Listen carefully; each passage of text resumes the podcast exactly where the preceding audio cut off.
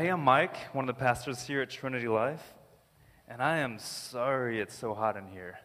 Um, that's why I just turned this fan around. So if it looks like I'm a model at times because my shirt's blowing in the wind, like, just go with it. Um, man, uh, summer's hit, huh? Cottage country, all our students are gone. Um, I wish you guys would like just sit in these first like five rows, but you don't have to move. Uh, no, no, don't worry. So, um, like I said, my name is Mike, one of the pastors here. So if you're new here with us, you received a connection card in your program, and you can just fill that out, put it in the offering bag as it goes by later, and uh, let that be your offering to us this morning. But a couple things before we get started.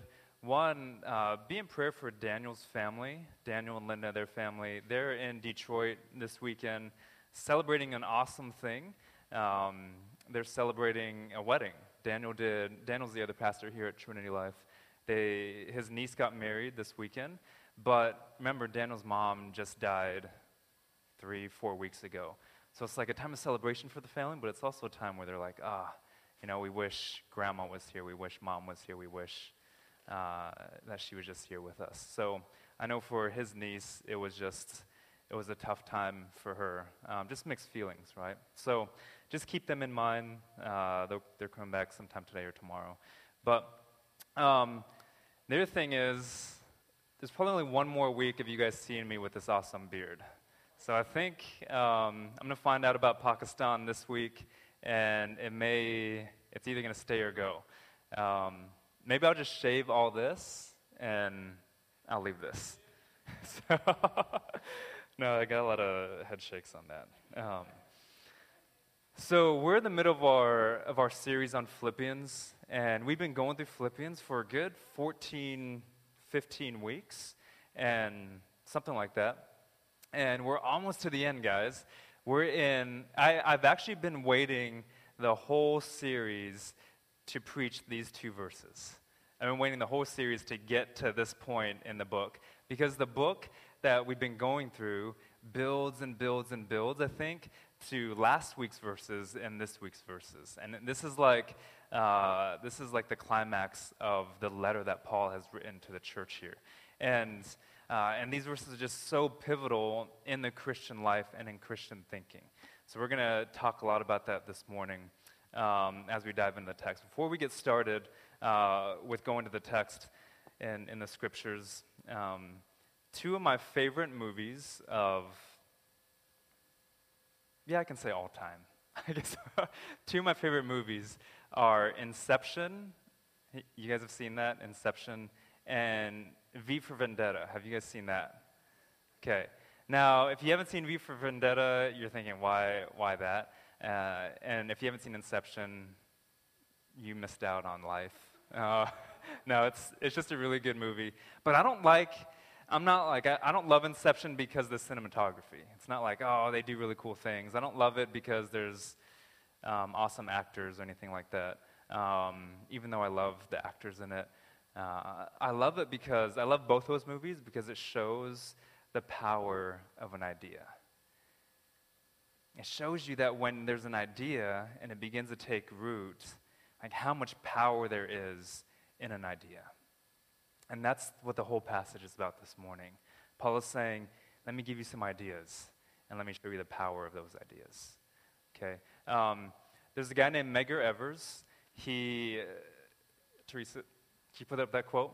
There's a guy named Medgar Evers. Um, he has this quote You can kill a man, but you can't kill an idea. This guy was uh, one of the pioneers for the civil rights movement in the States. And most of you guys probably don't know that name. Um, I'm vaguely familiar with it just because um, I don't know why. But uh, this quote, a lot of people know this quote, but it's because he was killed when he was 37 years old. He was assassinated in his, in his driveway at his home in Mississippi. Um, and he started pioneering the civil rights movement after he, he was a veteran in World War II. So he goes and fights uh, for his country, and then he comes back and he gets killed in his country. Uh, but this is one of his lasting quotes You can kill a man, but you can't kill an idea. I'm going to give you some ideas real quick, and I want you to see if you recognize where they come from. So let me, let me roll through these. Uh, these are powerful ideas that change nations, people groups, the world even. This one says, We hold these truths to be self evident that all men are created equal, that they're endowed by their Creator with certain unalienable rights. Everyone thinks that's supposed to be inalienable, but when they wrote it, it was unalienable. Uh, that among these are life, liberty, and pursuit of happiness. Anyone know where that comes from? yeah, I see Chicago raising her hand. Yeah, that's, that's right. Now she's crouching in her seat. um, yeah, that's the Declaration of Independence. Now, whatever you think about America, that was written in the late 1700s, and it changed the face of a nation. It created a nation, right? This, this idea, it was just an idea, and it created a nation, and then it went to impact the world right? Um, let's go to the next one. Liberty, equality, fraternity. Whoa, who said that? Whoa, bam. Wow, you're smarter than I thought. yeah, French Revolution. Okay, this was, this was a slogan of the French Revolution liberty, equality, fraternity. The French Revolution actually came out of the American Revolution. A lot of people don't know that. It started in 1789 uh, around the same ideas, constitutional, other, other ideas, you know, and they're philosophers, Voltaire, Montesquieu, these guys who are writing about these things. And um, this isn't all of the ideas in the French Revolution, but these are, that was the main slogan of it, that ended up taking a nation out of uh, monarchy and turning it into a republic. Okay? Just an idea. All right, go to the next one. Nonviolence and love will lead to freedom for all people, regardless of race, ethnicity, or creed. That's the, that's the civil rights movement, mainly in, in the US. Uh, there's civil rights movements that's happened all, all across, but in the US, this is what, what spurred it on nonviolence uh, with a combination of love. That was Martin Luther King Jr.'s uh, platform, like nonviolence and love, and freedom for all people. All right, I think this is the last one. Uh, the people deserve fair, free, and representative political and economic systems. This is a recent one. Anybody? This is the Arab Spring. So, when the Arab Spring started in Tunisia, that was where the birthplace of it was. A lot of people don't know this. It started by a guy, a young guy, believing in this and setting himself on fire in front of the gov- one of the government buildings. And that turned into just a domino effect across North Africa and the Middle East. So, Libya, I mean, Gaddafi gets thrown over. Um, Egypt, Syria, um, Bahrain, Yemen, these, these countries, uh, and then to a lesser extent, other monarchies like Jordan and, and some others. Um, the Arab Spring went, went all across these. Now, that's, this is kind of a reducing the Arab Spring. In, in each country, it was different. Um, and this, so this is kind of like a, it's, we don't want to overgeneralize, but it was an idea. It was a simple idea that one person had or a group of people had that began to change the way people thought and practiced their lives. Um, just a word on ISIS before we go into the text. ISIS isn't scary or powerful because it's just a simple terrorist organization. ISIS is powerful and scary because it's an ideology. And most people don't know this about ISIS, but it is fueled by ideas. One of the main ideas, and I won't get into all of it, but one of the main ideas in uh, ISIS is their eschatology. Now, that's a big word. Eschatology just means the study of last things or, or end times. And that fuels a lot of ISIS uh, practices, is how they view what's going to happen towards the end of the world. So, a, a, large part of what they're doing is trying to usher that in. And so, ISIS is very powerful because it's this idea. And now we look at people and they immigrate to the caliphate, and we're like, what's going on with them? They're, they're morons, they're idiots. But actually, the lapse isn't in intellectual thinking. It's not an intellectual lapse. They've thought it through. They know why they're going to the caliphate, they know why they're going to immigrate there. The lapse is a moral one. Because this idea, this ideology has become so rooted in people that it begins to change their morality. And they can accept immorality because of the power of an idea. Does that sound familiar in your own life? How many times do you accept immorality because the power of an idea that's in your mind? Because of the power of sin in your life? That you're okay with saying, ah, it's okay. I can be a little immoral. I can mess up here. I can do the sin. It's just because of the power of an idea. And that's, that's what ISIS is capturing right now. So I want you to remember this idea. Um, this is the bottom line. I couldn't, so I have two sentences here. I couldn't figure out which one to use, so I'm just going to put both of them up there. And you can remember which one you want to remember. Uh, it says, You are defined by what you put in your mind. That's the first one. I like it because it rhymes. You're defined by what you put in your mind. The, the second one is you live out what you allow in. Okay? You live out what you allow in. This is, this is all Paul. Verse 8 says, Think on these things. Verse 9 says, Now practice these things. Okay? We think on these things in order to practice them. So, the Christian faith this morning, if you're, if you're trying to get a grasp on, on what Christianity is, it's not an idiotic faith. It's one that requires the mind. It's actually an intellectual faith. Okay? Um, we'll talk more about that in a second. So let's look at, let's look at verse 8. Paul says here, he says, finally, brothers and sisters, he goes through this list. Whatever is true, whatever is honorable or noble, whatever is just, pure, lovely, commendable, if there's any excellence, if there's anything worthy of praise, praiseworthy, think about these things. When he says think, it's actually a, a command. It's, he's saying, you have to do this. You need to do this. He's telling them to do this. And when he says it, he means think over and over and over and over and over and over again. Okay, that's, that's how it's, it's written in the Greek. It's, it's this present tense. Like, you need to do it over and over and over again. Don't stop doing it. Just keep on thinking on these things. Now, it's also really neat because, like I said, it's, it's a command. You know, thinking and learning isn't a passive activity, it's actually an active one. We have to do it, we have to put effort into it. Um, but the other thing is, when we think on something, and the word has this essence and this connotation, uh, it goes in our mind and it begins to shape us. It begins to do something to us passively. So it's active and it's passive at the same time. And, it, and when we think on these things, we allow something in to begin to shape our hearts and our minds. Okay? So he says, let's roll through this list. He says, think on these things. First thing, whatever is true. Whatever is true. Now, I'm just I'm putting these words up here for you because they say you retain something um, 90% more effectively when you hear it and you see it. So that single word is what I want you to see as I'm talking to you about it. Um, and I want it to like go into mind today, like Paul wants it to from the scriptures. So he says, think on whatever is true. Now, this, this word is literally pertaining to those things that actually occur, the things that actually happen. So when he says think on things that are true, he's saying think on things that actually take place, think on things that actually happen.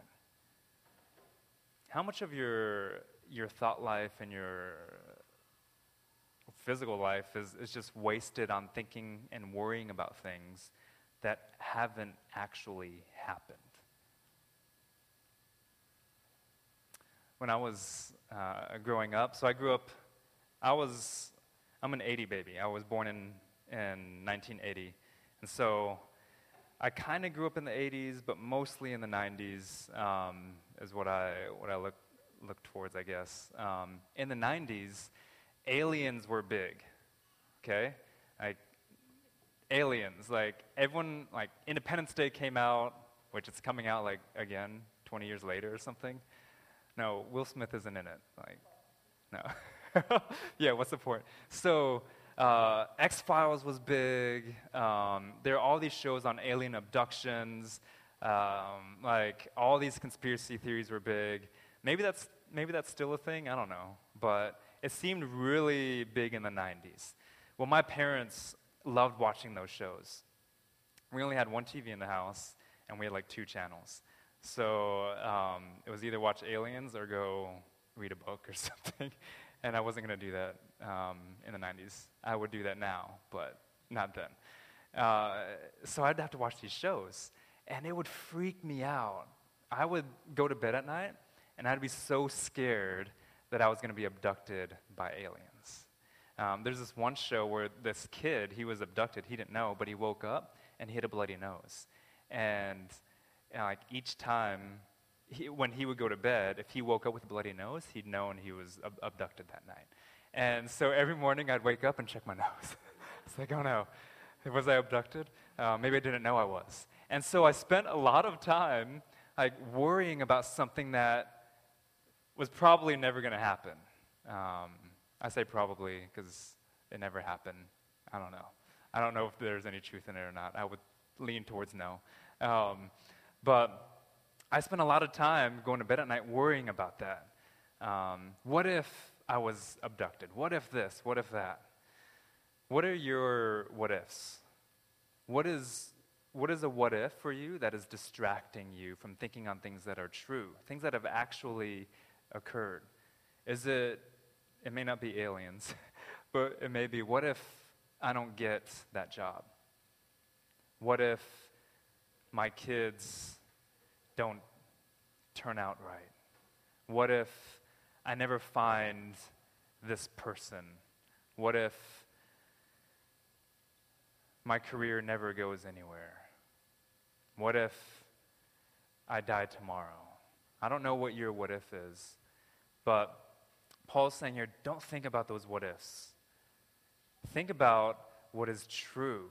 Now, don't take that and say, oh, why shouldn't I dream? Why shouldn't I think about the future? You should. You just shouldn't worry about it. Remember, Paul has written this right after he wrote uh, the passage I preached on last week, verses 6 and 7, where he says, Offer all those things up to God and don't worry about them, he says.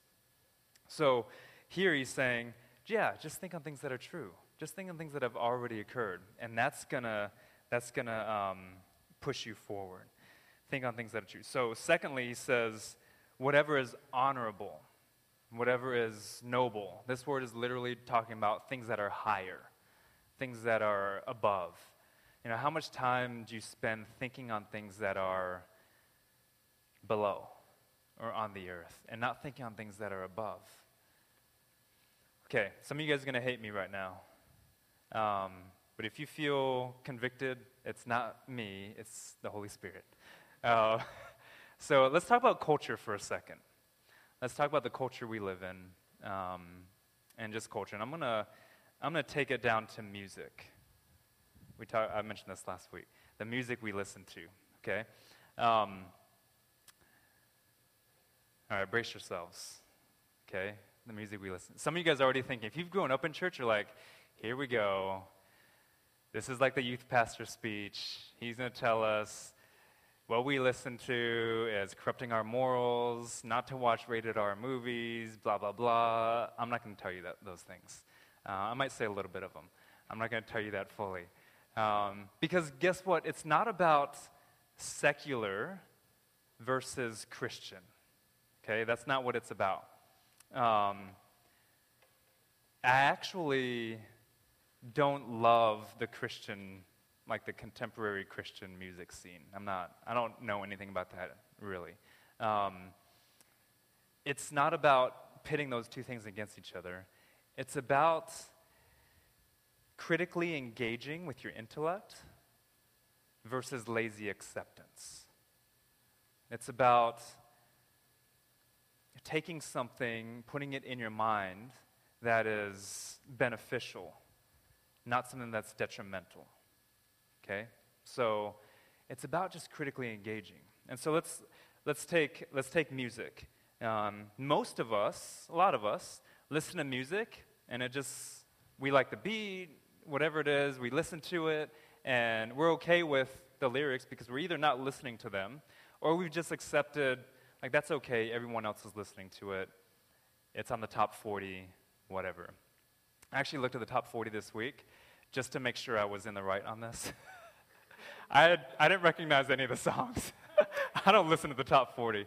Um, but I went, to, I went and YouTubed each of those songs, not each of them, probably about 15 of them. Um, and actually felt compelled to delete all the cookies and stuff off my internet after I did that because the videos were so horrible.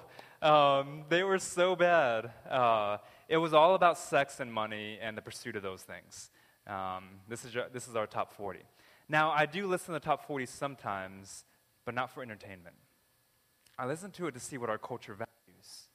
I listen to it to see what our culture is pursuing. What are the idols in our culture? That's critical engagement. So, what I want for you is not for you to just blindly accept something for your entertainment. I'd rather you critically engage or wisely engage for God's glory. Okay? And for you to be built up. Now, here's the feeble argument that I've gotten before um, is, oh, that stuff doesn't affect me. Like, I can listen to it, it's fine, it doesn't affect me. And I say it's a feeble argument because um, it's easily dismantled. Like, it's, that's just, that's a lazy argument. If you're thinking that right now, um, it's just a lazy argument. You know, those things do affect you one way or the other. Now, the cool thing is, when you are pursuing God's glory and not just your entertainment, you can take that effect and redeem it to build you up instead of tear you down. Okay? You get to control the effect. You don't, you don't have to be controlled by the effect. Does anyone hate me right now? I don't know what you guys listen to. I didn't, I didn't like check your playlists or anything, or I don't know what concerts you go to, all that stuff. But this even goes for what's considered Christian music, guys. Like, there's so much music that's considered Christian music that is horrible out there. It's horrible theology. It's, it, it's just very um, uh, watered down. It's, it's just not good. And when, you, when those songs get in your head and you think that's who Jesus is, and you're not thinking on this, you're thinking on those songs because there's a beat or a tune to it, like that can be just as detrimental, okay? So I, I just want you to stop lazy, lazily accepting things and actually start wisely engaging what you ingest, what you listen to, what you watch, what you participate in. Because that's going to put you in control of the situation instead of being controlled by our culture. Does that make sense? All right. Let's go on to what is just. So Paul says, Now, whatever is just, think on this as well. Now, whatever is just can also pertain to things that spur on justice. Okay, so he's talking about whatever is right, whatever, whatever is correct. This word is used of Jesus a lot. Whatever is righteous. Um, think on this. Now, this kind of comes off the music discussion. One of the, I actually ingest, put in my mind, allow things in my mind that are unjust every day. It's, one of the first things I do every day, actually. It's the news. I read the world news every day. Um, it's, it's part of my, my morning. Um, and just to, just to, well, I won't get into it, but I read it every day, and it's one of the most unjust things you can read. Uh, not because there's biases in the media, blah, blah, blah, but just because the news reports unjust things. I mean, I could go on and on about what I read this week about um, what happened to a 14-year-old girl in Brazil. If you've read, if you read that, you know I'm talking about. I won't go into it. Um, uh, what happened to a, uh, a family in India? What happened to what's happening in Syria? You know, we can go on and on. So much, so much uh, injustice. So many unjust things. But the key is, it spurs me on towards justice. Okay? You see how we just took something that was unjust and now we've redeemed it to spur us on to something that produces justice. And you can do that with music, you can do that with uh, Netflix, you can do that with, with all the things that our culture has created uh, because we've been given that power by, uh, by God. So, Don't get me wrong. Like, I'm not hating on culture. I actually love culture.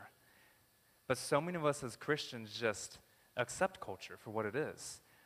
When at the very beginning of the Bible, God says we are to create culture for His glory. And so instead of just accepting culture, why don't you try creating culture? In order to do that, we need to think on these things. It says we carry his image into creation. And that's how we create culture. So, next thing is so whatever is just, whatever is noble, whatever is true, he says whatever is pure.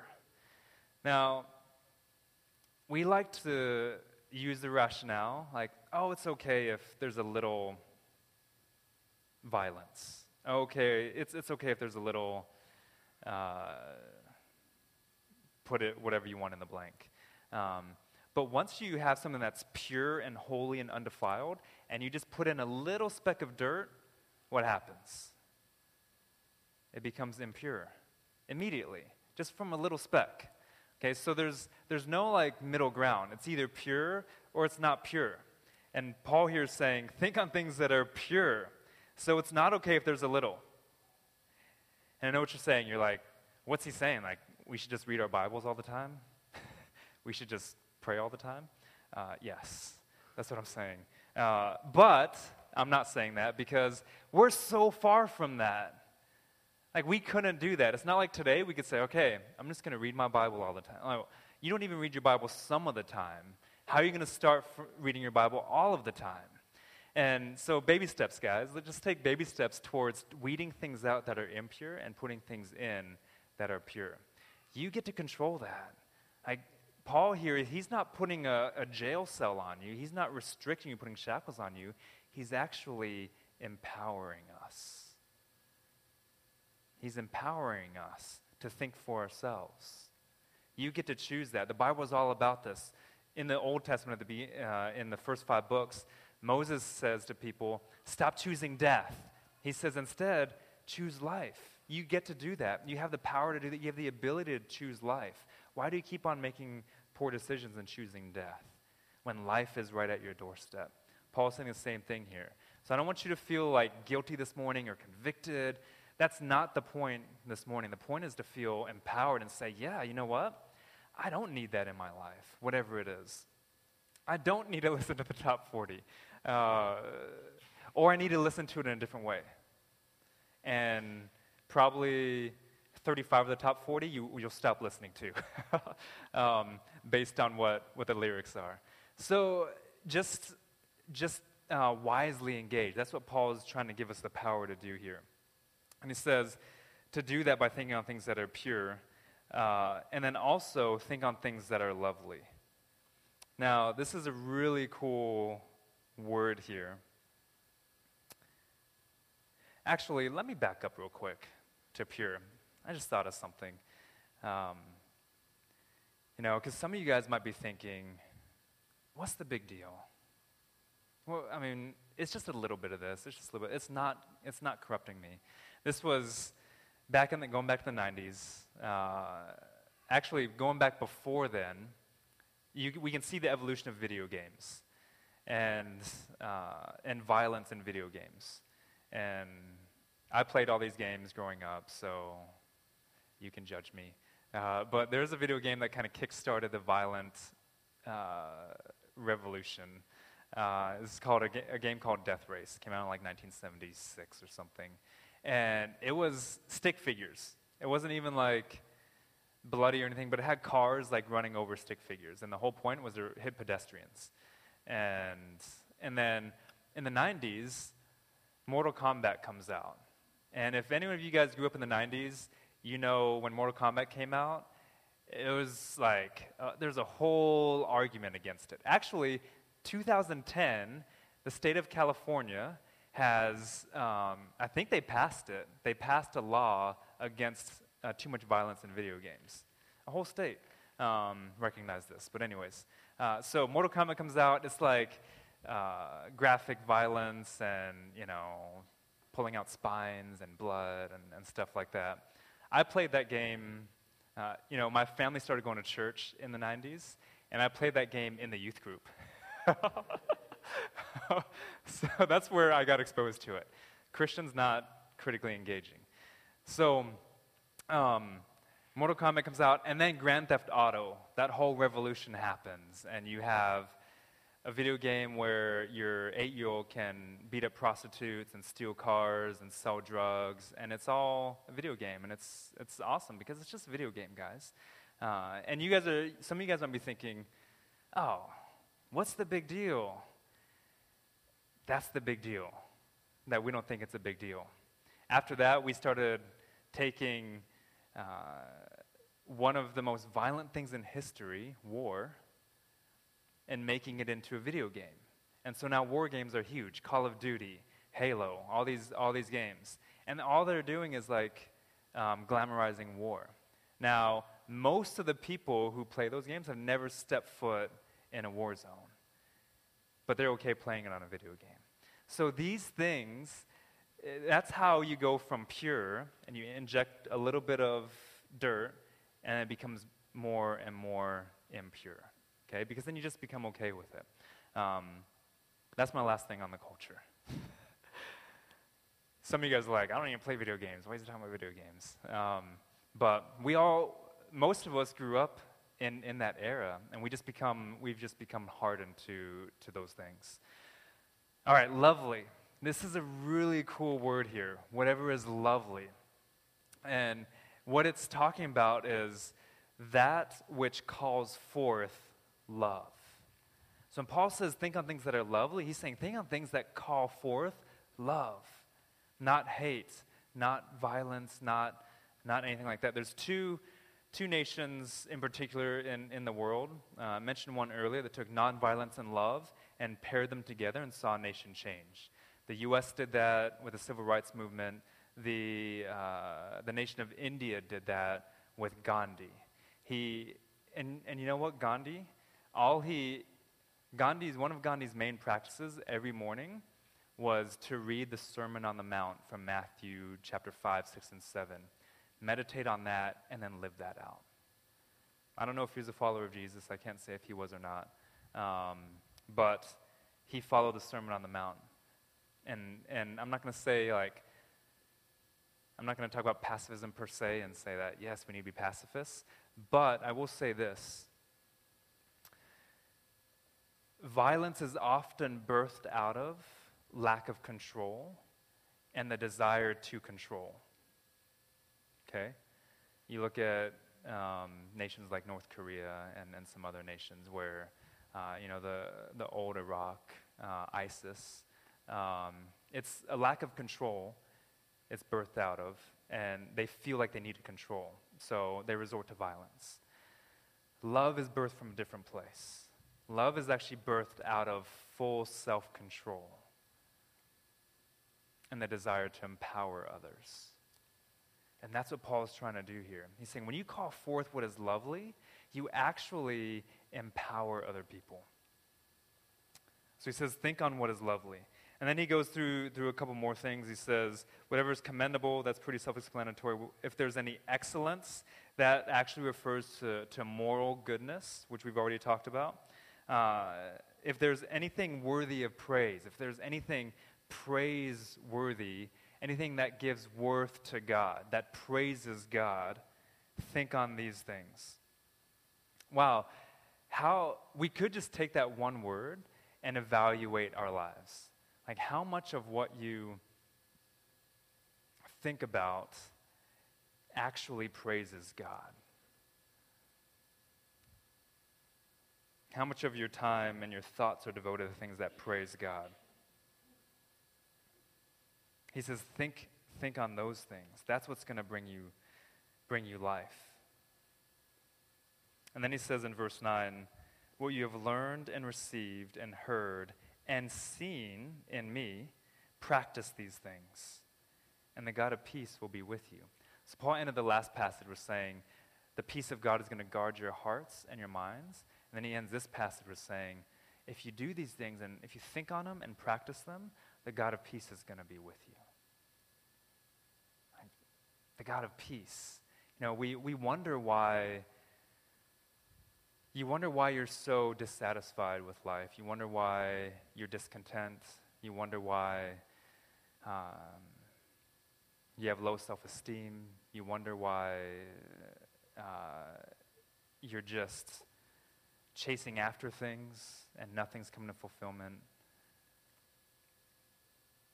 It's because instead of thinking on things that are true, we tend to think on things that are false.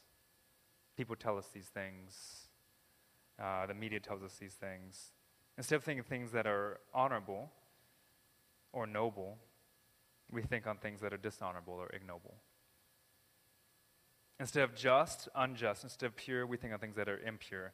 And we fill ourselves, instead of with what is lovely, we fill ourselves with what calls forth hate and not what calls forth love. And Paul's saying it's actually pretty simple. If we just focus on these things, we'll begin to practice them. We will, if we put these things in our minds, we'll actually live these things out. Okay? Um,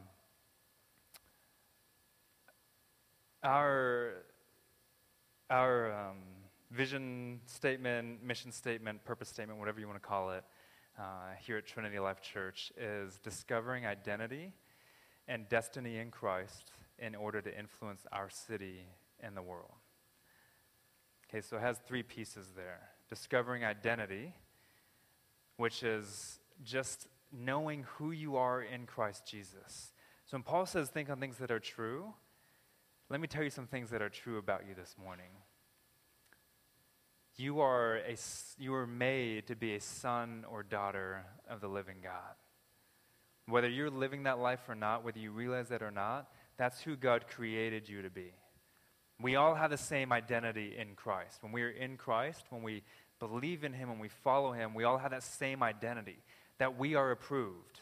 So this morning, stop striving. You're approved in Christ Jesus. Stop striving for God's approval. Stop striving for anybody's approval. You're already approved by the one who created everything. Don't worry about those things anymore. That's your identity in Christ. The second part is your destiny in Christ. Now, a lot of times we think that refers to purpose and what is my purpose? What, is, what does God have for me in my life? Actually, no, we're not there yet. Um, your destiny is the same as my destiny, is the same as Adam's destiny, is the same as Mel's destiny. We all have the same destiny in Christ. And that's coming out of our identity as sons and daughters. Now we have become ministers of reconciliation, the Bible says. So we have the power now to reconcile this world to God, to reconcile culture to God, to create culture. We all have this ability. We all have uh, been given certain things, but we all have the same destiny to bring glory and honor to God. Now, the third part is where you influence specific to you, influence our city and the world. And that's where your gifts come in, that's where your, uh, your passions come in, that's where your uh, personality comes in, that's where your, your vocation, your job, your family upbringing, uh, all these things come in. And you get to influence our city and the world in a specific way because God's created you uniquely to do that. You have certain giftings, and that should empower you.